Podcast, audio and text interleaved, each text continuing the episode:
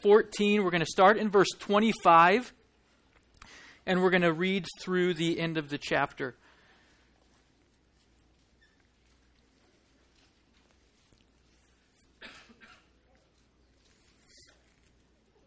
A little context before I read. If you happen to have a red letter Bible, you'd notice that in the chapters preceding, we're hearing a lot of Jesus' teaching. We're at a point in Luke where Luke is focusing on what Jesus says. In the beginning of Luke, the focus is on what Jesus did and how people responded to that. And now we're hearing about what Jesus has to say. And in this section, I think we'd be surprised if we just sat down. I did it this week.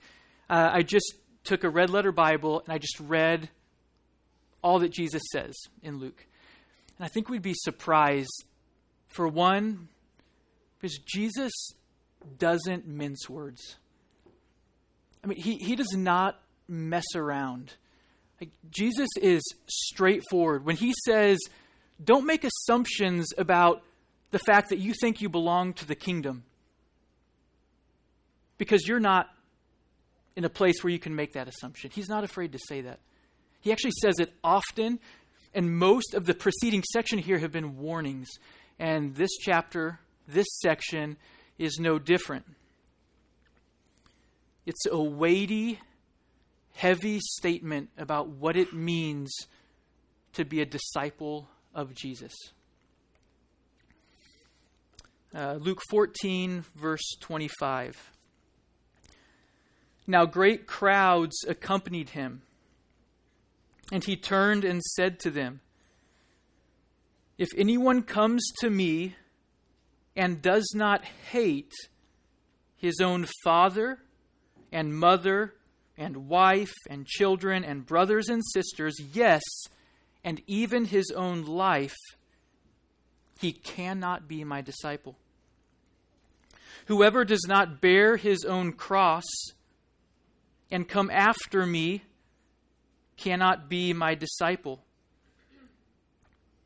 For which of you, desiring to build a tower, does not first sit down and count the cost, whether he has enough to complete it?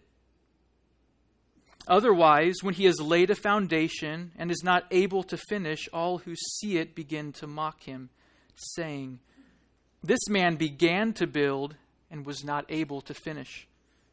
Or what king going out to encounter another king in war will not sit down first and deliberate whether he is able with 10,000 to meet him who comes against him with 20,000? And if not, while the other is yet a way off, a great way off, he sends a delegation and asks for terms of peace. So therefore, any one of you who does not renounce all that he has cannot be my disciple. Salt is good, but if salt has lost its taste, how shall its saltiness be restored? It is of no use either for the soil or for the manure pile. It is thrown away.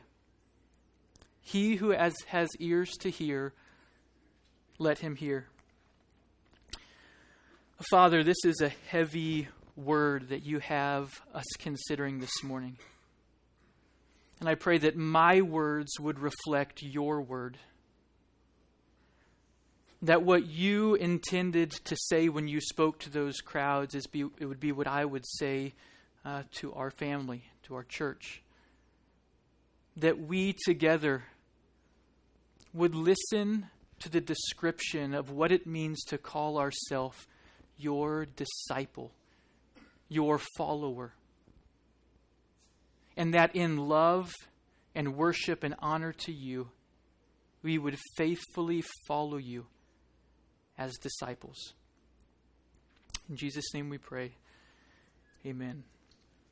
Now, what this text asks from us is increasingly uncommon, I think.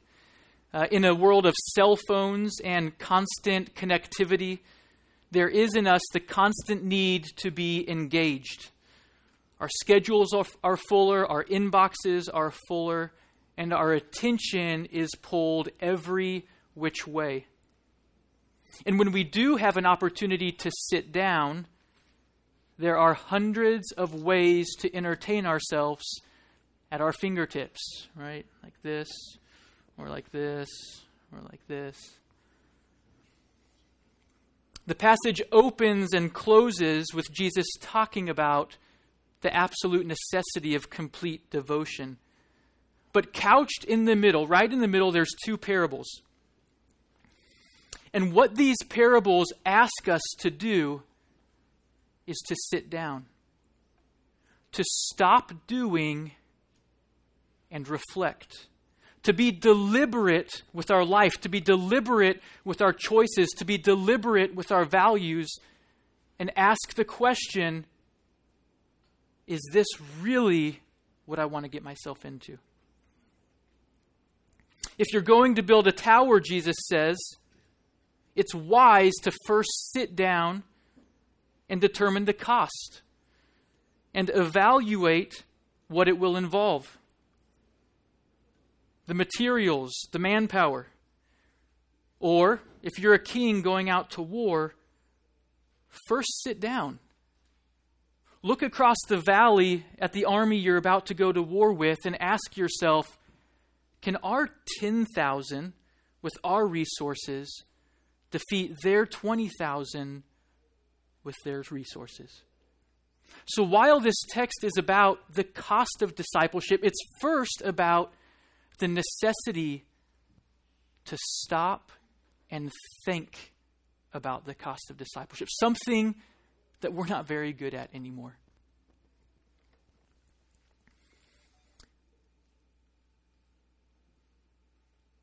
I think if we stop and hear the words, whoever does not hate his family, whoever does not hate his own life, whoever does not bear his cross cannot be my disciple. We have to pause and we have to listen. Because I don't want to get to the end of my life and look back and ask, what in the world was I doing? I set out to build a tower and this is what I have? A heap of rubble? What is this? I don't want to find myself at the end of a battle and realize, I walked down into the valley to engage in battle, and I left my sword and my shield and my belt and my armor up on the hill because I completely forgot about what I was doing. I think we could extend the metaphor. My guess is that most of us in this room would call ourselves disciples. There are probably not many of us who are saying, I'm thinking about joining Jesus on the road to discipleship, which is the audience here, right? But I think we could extend the metaphor, we could extend the parable and say, if it's necessary to stop at the beginning of the journey, you better not lose sight in the middle of the journey what you're doing and where you're going. It happens often when Katie and I leave church. I'll turn to her, we've piled the kids into the van. I'll say, okay, what's the plan for lunch? Are we eating at home? Do you want to go out to eat? You want to go to Costco? We're going to go to Chipotle, go to Mi Ranchito. What are we going to do for lunch today? And as I'm asking that question, I'll stick the van in the drive and it'll start driving, pull out. And Katie invariably will say, well, can we stop? Like we didn't decide where we're going, but you're driving. And in my mind, well, I'm trying to be efficient. If we start heading in a direction and happen to decide that we're going to go to that place and we're already moving that direction, we've just saved the 2 minutes that we would have been sitting there in the van in the parking lot deciding where we're going to go. Thank you.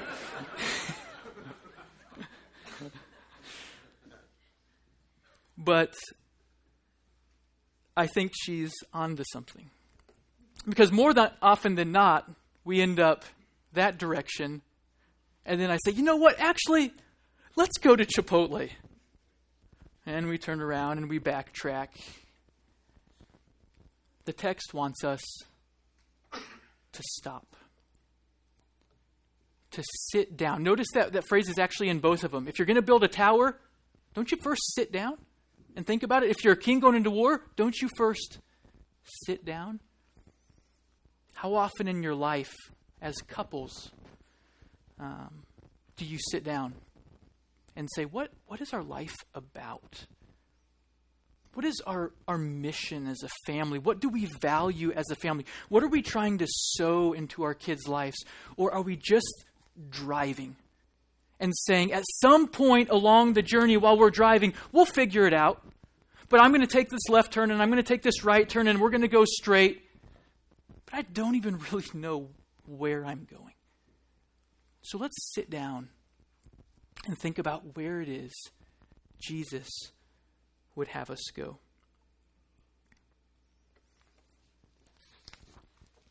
So let's heed Katie's advice and stop. When we came into church this morning, you might have noticed that on the board was our church mission statement. And it says, we are a what? Can anybody fill in the blank? A community. Good. There's one word. We are a community of disciples. So what Jesus is describing here is what we say we are. We are a community of disciples. We are a community of people who've heard Luke 14:25-35 and said, that's who we are. That's what we want. That's where we're going. So let's ask ourselves, does this describe us? Does this describe me? The title for the sermon series through Luke is Kingdom Come. And here's my nutshell definition of what that means, because I think it's going to be helpful as we talk about Jesus' definition of discipleship. So God has his kingdom up here, right? And he has his way of doing things, his desires, his loves, his values. We have our kingdom down here, our way of doing things, our loves, our desires, our values, our definitions of rights and wrongs. And oftentimes there's a tension between those two. When Jesus comes and says, my kingdom's here, what he's saying is the way of life up here is going to start to be the way of life down here. I've come to gather a people, a group of people, a family of people, disciples who want to learn what this kingdom is like and want to turn their backs on this kingdom. So that's when we say kingdom come, when you pray in the Lord's Prayer, my Father who art in heaven, hallowed be your name, thy kingdom come. We're not just praying that at some point in the future, Jesus, bring the heavenly kingdom and make it here. That is going to happen. We are praying that.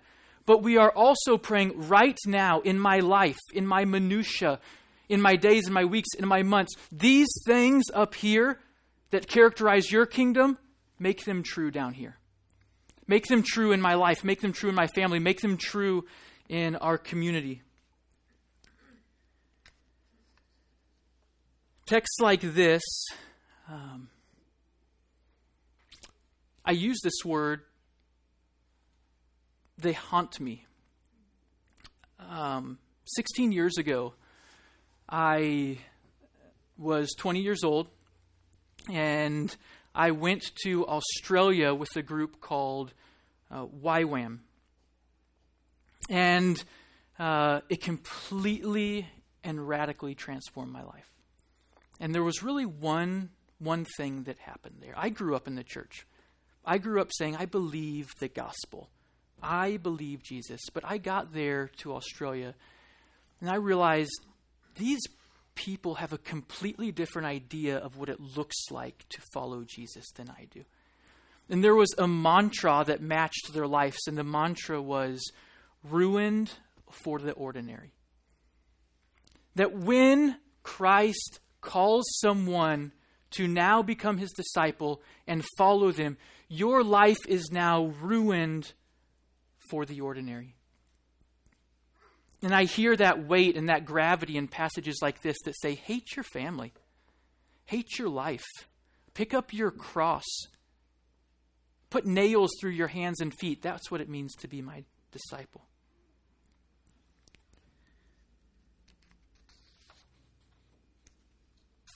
So this text is a warning.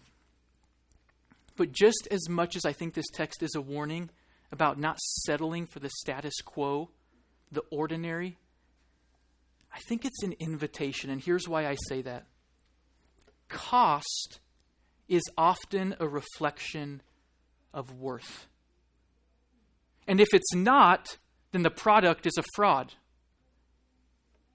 So when Jesus says the cost is great, he is at the same time saying the value is enormous. I think with a passage like this, there's a couple mistakes we can make, a couple potential errors that keep the passage at arm's length. Because when I hear things like this, my human reaction is to kind of want to build this force field around me so it doesn't get in here. And it doesn't really touch my life. I hear it, but it doesn't touch me. It doesn't impact me. And I think there's a couple ways we can do that. And so before we ask the question, what does he mean when he says hate your family? Because we have to ask that question, right? I want to first warn us about ways that we can keep this at arm's length. At the beginning of the passage, if you look at verse 25, it says, "Now great crowds accompanied him." So Jesus is traveling through the countryside. He's on his way to Jerusalem. And as he's traveling from city to city, crowds begin to follow him. They're attracted to his message. They're attracted maybe to his lifestyle. They're attracted to the miraculous things that he's doing. They like him. They're interested in him. He intrigues them. Things he says and does resonate with them. And I think we sell the crowds short, and we miss a crucial point in this text if we think the crowds are only following Jesus because he's some kind of carnival act. Hey, did you hear about that weirdo out in the woods who's saying the kingdom's coming and he's saying he's healing people? Let's go check that guy out. What do you got going on this evening? Nothing. All right, let's go see this dude because he is whacked out. He is crazy. And I think we sell the crowds 100% short if we do that. Because when we do that, you know what we do, right? We say, who Jesus is talking to are those people. He's not talking to me. No, Jesus isn't talking to me. He's talking to those kind of people. But I want you to think about what it would mean in the Greco-Roman world to stop and follow someone around for a week. You were probably a sustenance farmer, or maybe you were a shepherd. As such, your daily sustenance depended on every single day of work. You didn't have a day off. That's actually why the Sabbath is such a huge deal in the Old Testament, is because for God to say, you need to pause one day and not work, they're going, whoa, how can I survive if I do that? You don't take a day off. You know, they don't have Costco. They don't have a deep freeze with a quarter cow in it waiting. They don't have a refrigerator. If you want to live, you work. And you work every day when the sun comes up until the sun goes down. You don't go follow around a guy out on the countryside for a week and then think that you're going to come home and things are going to be like they were when you left. And so for someone to leave that and start following Jesus around, they're saying in that action, there's something about this guy that I want. There's something here that I have never seen before, and it's just not entertainment. This might completely change my life because I'm willing to take the risk of following him around. There was a cost involved. And so when Jesus turns and he looks at the crowd, he's not standing up on his tippy toes looking at the Pharisees kind of spying in on what he's doing. He's not looking up at, on his tippy toes looking at kind of the rabble in the background, right? The people snickering. He turns around and he looks at the first row. And he says, do you have any idea what you're doing? You want to follow me, but do you know what that means? So he's talking to us. He's talking to those who have left their life to come listen to Jesus. So we can't hold this text out at arm's length and say, he's just talking to the people who come to church once or twice a year. He's just talking to the people who are off getting drunk on the weekends and off partying, but call themselves Christians. No, he's talking to us. He's talking to the crowds following him around. And in our day and age, that's the church when we gather. We're the crowd following Jesus around saying, you've got something to say, and I think there's something there. I think the second way that we can keep this passage at arm's length is to immediately look at that word hate and say, well, what Jesus really means is that we just need to make him first.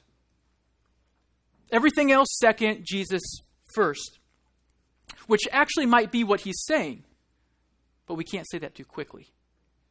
Because here's my problem with simply saying, well, it just means Jesus is second.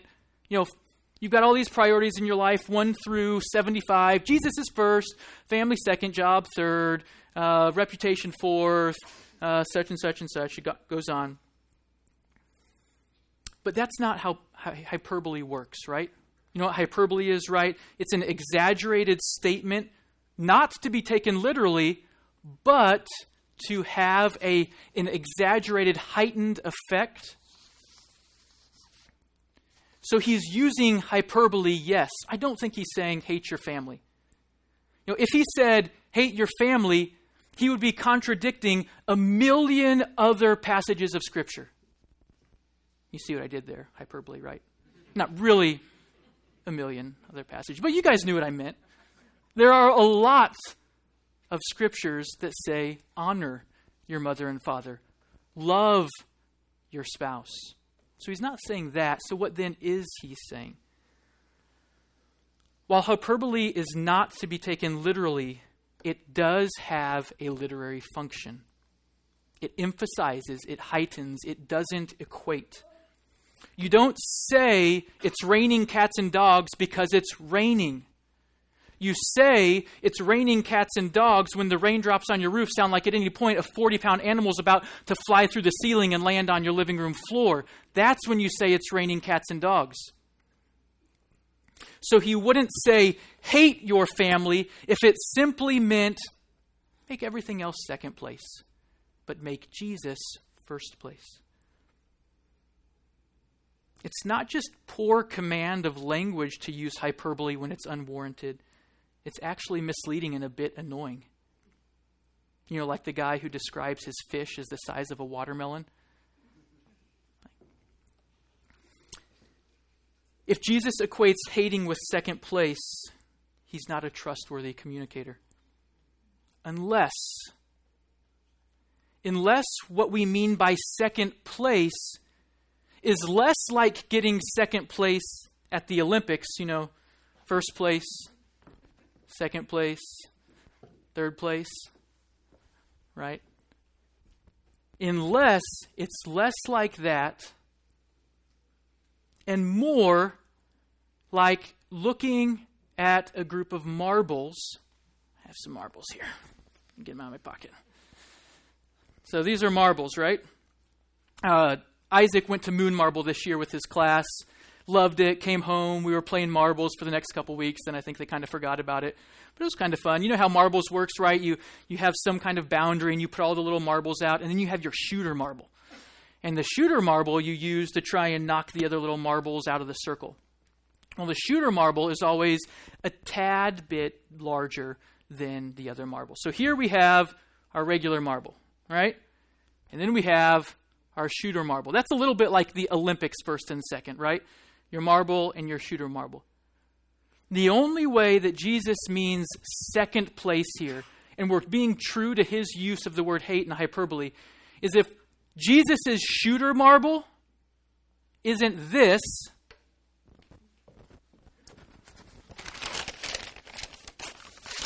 Jesus' shooter marble is this.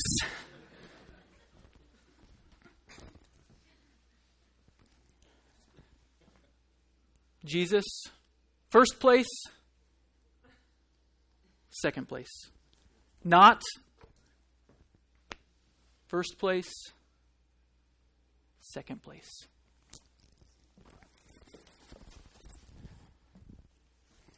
So those are two ways that we can hold it out at arm's length. But I think there's another way that we can hold this passage at arm's length, and it's actually by what I'm going to say is shooting high.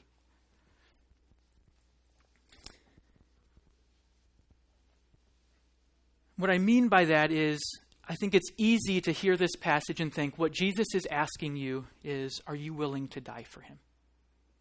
Which he is here, right? He is asking, are you willing? In his context, Luke's original audience, they had to be willing to die. That was a possibility. It's not really for us as much. But here's what happens. If I simply preach this message and I told you a whole bunch of inspiring missionary stories and martyr stories and how in the first century this guy did this, that would be inspiring. But you know what that would do? It wouldn't come in here. The reason it wouldn't come in here is you say, well, yeah, I'll deal with this passage when someone comes in the back door and is holding a gun to my head and saying, do you believe in Jesus? But I don't think that's what Jesus means here. Jesus doesn't mean to be willing to bear your cross. Simply means in that one-off occasion, let's use a hypothetical situation. If this happens, would you be willing? And then we walk out here just thinking, would I be willing to do that? I don't know. I think what Jesus is asking of us is far more intense than that. He's saying every single day, are you hating your family? Are you hating your own life? Are you picking up your cross and following me?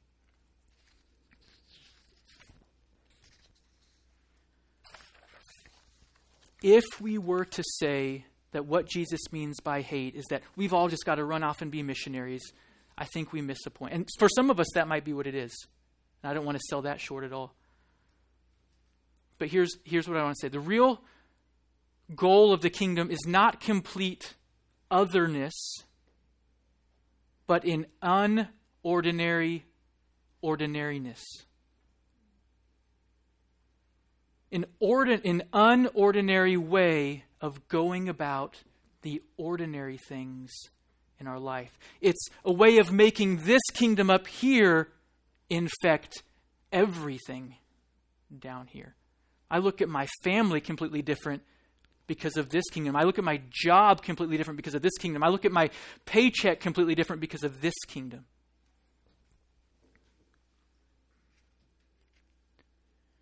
So let's look then and ask, what does it mean to hate our family? Verse 26, if anyone comes to me and does not hate his own father and mother and wife and children and brothers and sisters, yes, and even his own life, he cannot be my disciple. In the Greco-Roman world, your family unit was not simply a matter of affection, but of devotion. Your family, more than just those people you love, more than the other people, it was the people you were loyal to. It was the people you dared not betray. If your father said, this is our trade and this is going to be your trade, you said, okay. If your father said, we live here, so you're going to live here, you said, okay. Your family, in addition to being your sense of loyalty, was your sense of security. You didn't have a Roth IRA because your family was your retirement fund. Just as you cared for your parents, your children would care for you. If your family gets attacked by another clan, your extended family comes to your defense. Your family here is not just, hey, you love mom and dad, right? You have this feeling for them. When he says hate, he's not saying hate in the sense of, you should despise them. I think what he's doing, he's using a metaphor. And he's taking the family unit, which in that world was your loyalty. It was the driving mechanism in your life. You did what you did because your family did what they did. And you dared not betray them. And so when he says, hate your family, I think what he's saying, betray all other loyalties. Turn your back on every other form of security that you're trusting in. Maybe for some of you, that is your family. Your sense of self-worth as a parent is the behavior of your children. That's your security blanket. That's how you go to bed at night feeling good about yourself. Or maybe it's your career. Or maybe it's your reputation.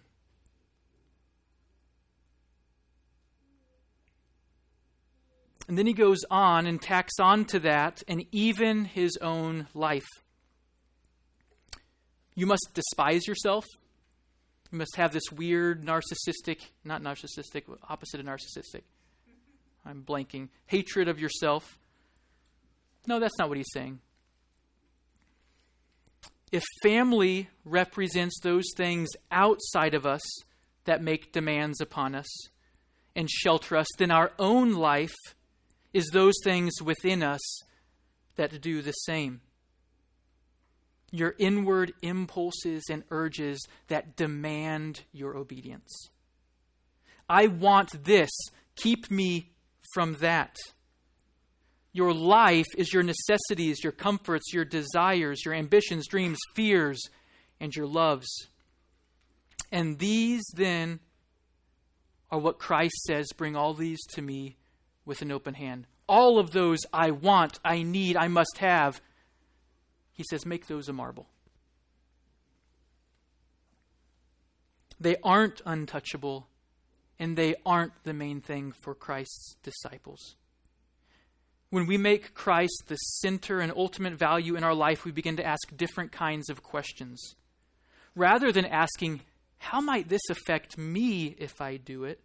I ask, how could I love my neighbor in this situation? Or when I get a bonus at work, rather than asking, how do I want to use this? I ask, Lord, how could I best honor you and represent your kingdom with this?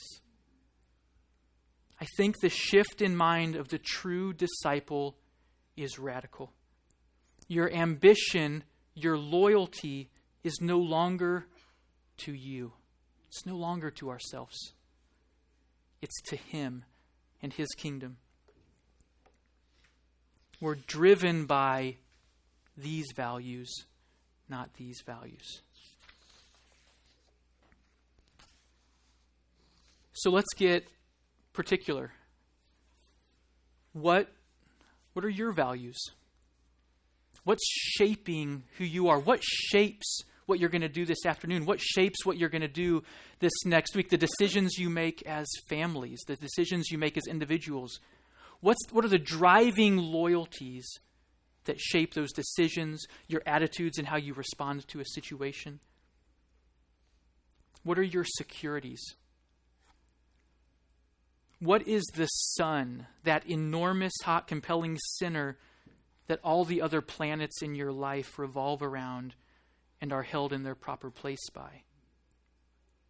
Entertainment, possessions, reputation, respect, physical pleasure, comfort, fear of failure, fear of exposure, experiences, travel, ease, security, control, power, the need to feel wanted. We're pretty creative. We can think of lots of them, right? What makes you tick? What do you get really passionate about? What do you get really upset about? What do you tend to worry about? Where or in what do you look for comfort? What would make you feel rich? What do you love to talk about? To what does your mind instinctively drift? This is a really convicting one. What do you pray for? How do you cope with disappointment? What would make you happy? Those are all indicators of where our loyalties lie. Every year on Father's Day, Katie does this thing where she videotapes the kids individually and asks them questions about me. And it's kind of her gift to me on Father's Day is I get to see the kids answer questions about Dad. Some of them, you know, what's Dad's favorite food? What does Dad like to do? What do you like to play with Dad? These types of things. And invariably, the question comes, what does Dad love? And some of you are going to say I'm being hard on myself, but I don't think so. When they answer the Royals or coffee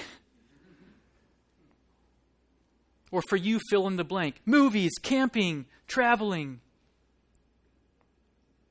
If they look at my life and the answer to the question, what does Daddy love, are those things, I think I've blown it. I think I've completely blown it.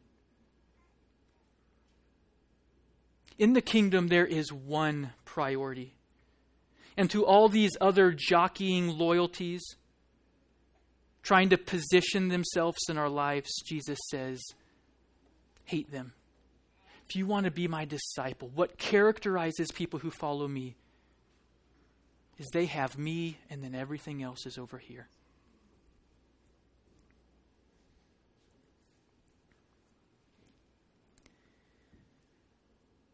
So what then does it mean to hate our own preferences and ambitions?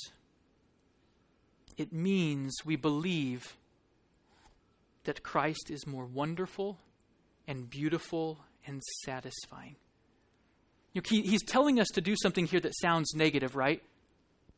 But simply saying, and Skip actually said this this morning during worship, simply saying no, simply passing up on things isn't what Jesus is after here.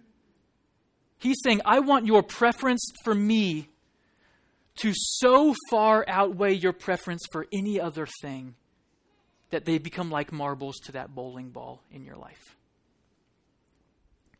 Now, imagine playing that game of marbles. You have a boundary about this big with 15 marbles in it.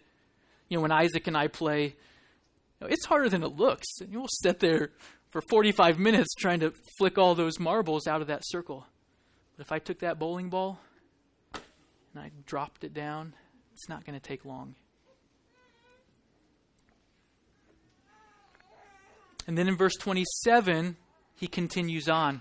It's not enough to hate our families and our lives. We must be willing to bear our own cross and come after him, follow behind him. In the Roman Empire, the cross was reserved specifically for political criminals. If you were a murderer or a thief, you weren't crucified. If you committed treason, then you were crucified. If you don't submit to Rome's authority, if you don't bow the knee to Caesar, then you're crucified. So what's the cross? The cross are all the penalties and repercussions and consequences that we pay when we look at all these loyalties in our life and say, I'm not serving you anymore. And those crosses can vary in degree. They can vary in substance and in style. Maybe your loyalty is your reputation. And someone at work has been talking about you. And you know they've been talking about you because actually you walked up behind them at the water cooler and they didn't realize you were there. And they were saying, can you believe Daryl? I guess that means it's Michael if it's Daryl, but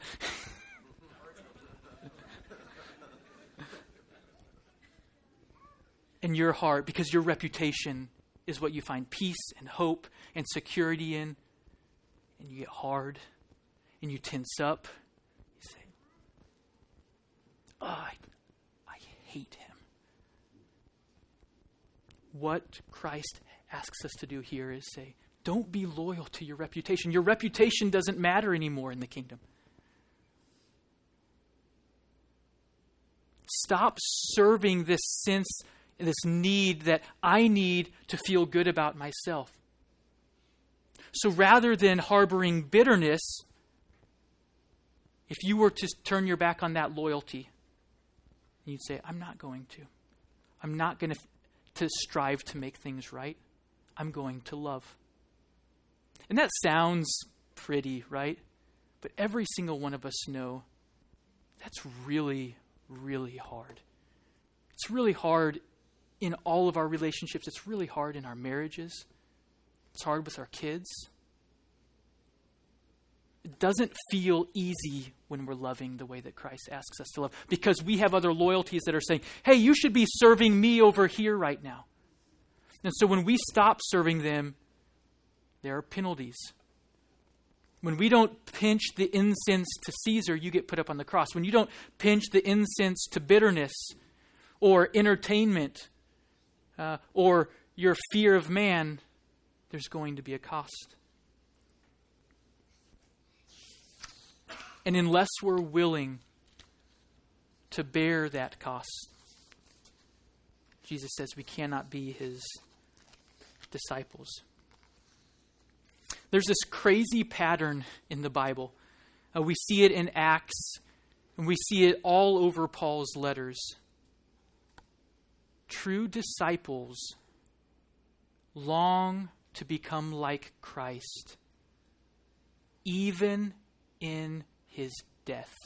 I mean, you remember in Acts, it's around chapter 3 or 4, I think, the first time the disciples got put in prison and were whipped.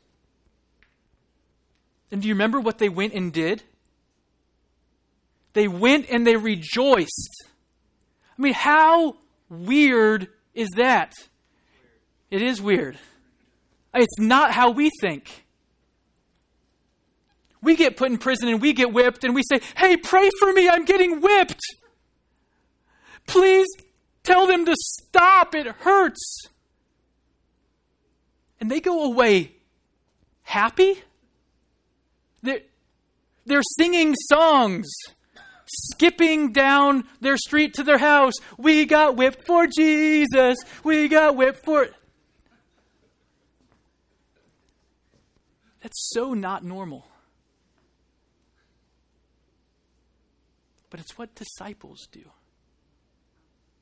Because more than anything else in life, more than their back, more than the nerve endings on their back that are torn to shreds by a cat of nine tails, what they want is to become like their Savior.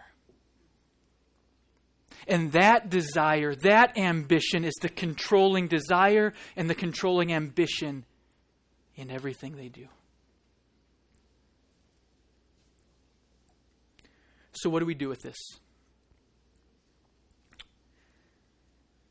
Verse 33 serves as both a summary, I think, and a call to action. So therefore, any of you who do not renounce all that he has cannot be my disciple. The word renounce here is a really interesting word in the Greek. It actually means bid farewell to. So if you're leaving for a long journey, you're going to bid farewell to your family. You're going to bid farewell to your friends. You're going to say goodbye. I love that imagery. I think what this passage would have us do this morning is to say goodbye. To bid farewell to those things and desires that occupy our hearts, our loyalties that we bow down to and that we serve and that we pinch incense to. He says, say goodbye to them. I think there are many of us, myself included, that have loyalties sitting in the passenger seat or maybe on our laps in the driver's seat. when they ought to be in the rearview mirror. And our hand should be out the window, saying bye. And we're going to, I didn't think about this until this morning when Seth was talking about baptism. That's what baptism is. So did you know that the symbolism of baptism, when you put someone down into water, you're saying this is symbolizing like going to the grave. You're going down and you're dying. And you're coming up out of the grave now as a completely new person. You're saying goodbye to your old loves, your old desires, your old ambitions, your old dreams, your old hopes, your old securities. And you're rising again to brand new ones. And that's what we're going to celebrate when we celebrate baptism. And it's what Jesus calls us to here. So this passage leaves us with a picture of a true disciple. Christ is his or her single-minded passion. So let's end where we started. Stop. Sit down and think about that. Maybe you stop and sit down and think about that this week.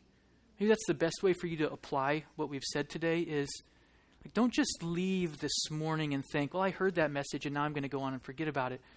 Don't even remember anything I said. Just remember Luke 14, 25 through 35. And pick it up with your spouse or with a friend and sit down and say, let's talk about where we're going. Let's talk about what we're building. Let's talk about what we value. Because we want to be true disciples.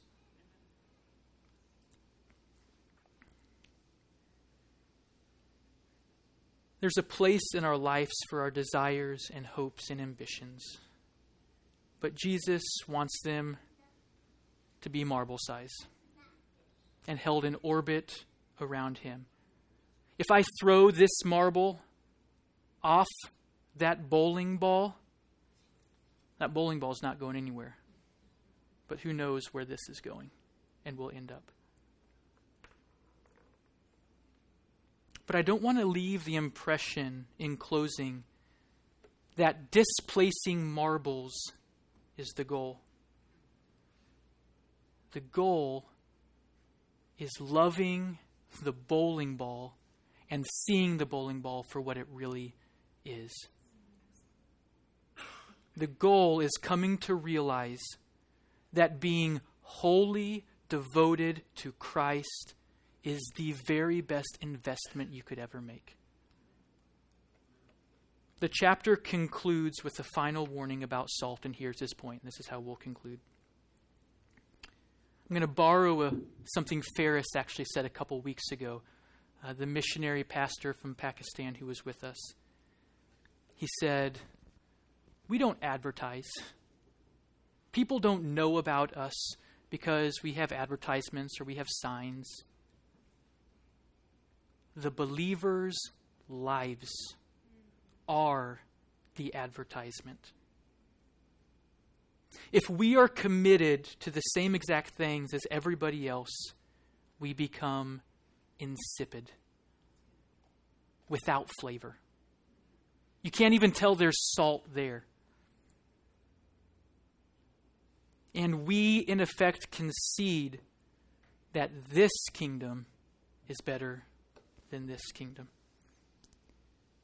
And Jesus wants followers who know and have experienced and have delighted in and who courageously say with their whole life, he is better. Let's pray.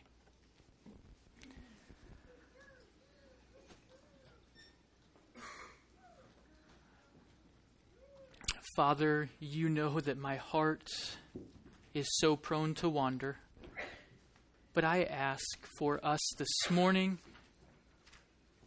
that you would be our chief love, our chief loyalty, our chief delight, our chief desire, our chief ambition.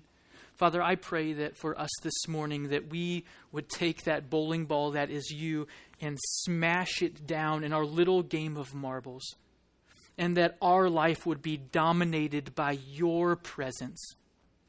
Not out of a sense of duty, Father, but out of a sense of longing for that life that you have promised to those who truly know you. There's a joy to be had. There's a confidence to be had. There's a security to be had. There's peace to be had. And we're not going to find it in marbles. We're going to find it in you. And so I ask this morning that you would absolutely invade our lives and become our one priority. Not one of many, but the priority. And I pray that if there's anybody in this room who does not know you and has been thinking about for some time about wanting to follow you, I pray for the courage for them this morning or this week or next week to consider what it means to be your disciple, and that your Spirit would so invade their heart that they would say, yes, I want that. I want to leave all this, and I want that. May that be the salt that we sprinkle in our world, that you, without a doubt, are better and more valuable than any other thing. In Jesus' name we pray.